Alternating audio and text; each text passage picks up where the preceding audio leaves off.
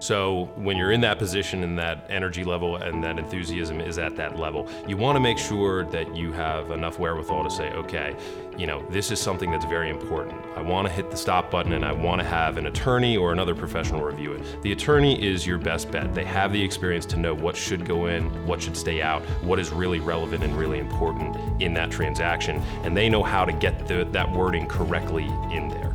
Always have to be thinking worst case scenarios in these in these situations because again, you're very excited, you're getting a home. This is a this is an exciting time, but think worst case scenario what happens if i don't pay my rent? What happens if i breach the lease um, or i break the lease? How does the landlord enforce that against me? Let us worry about worst case scenario. You stay on that high you keep riding that enjoy that new home enjoy that new rental. Let us worry about the, the details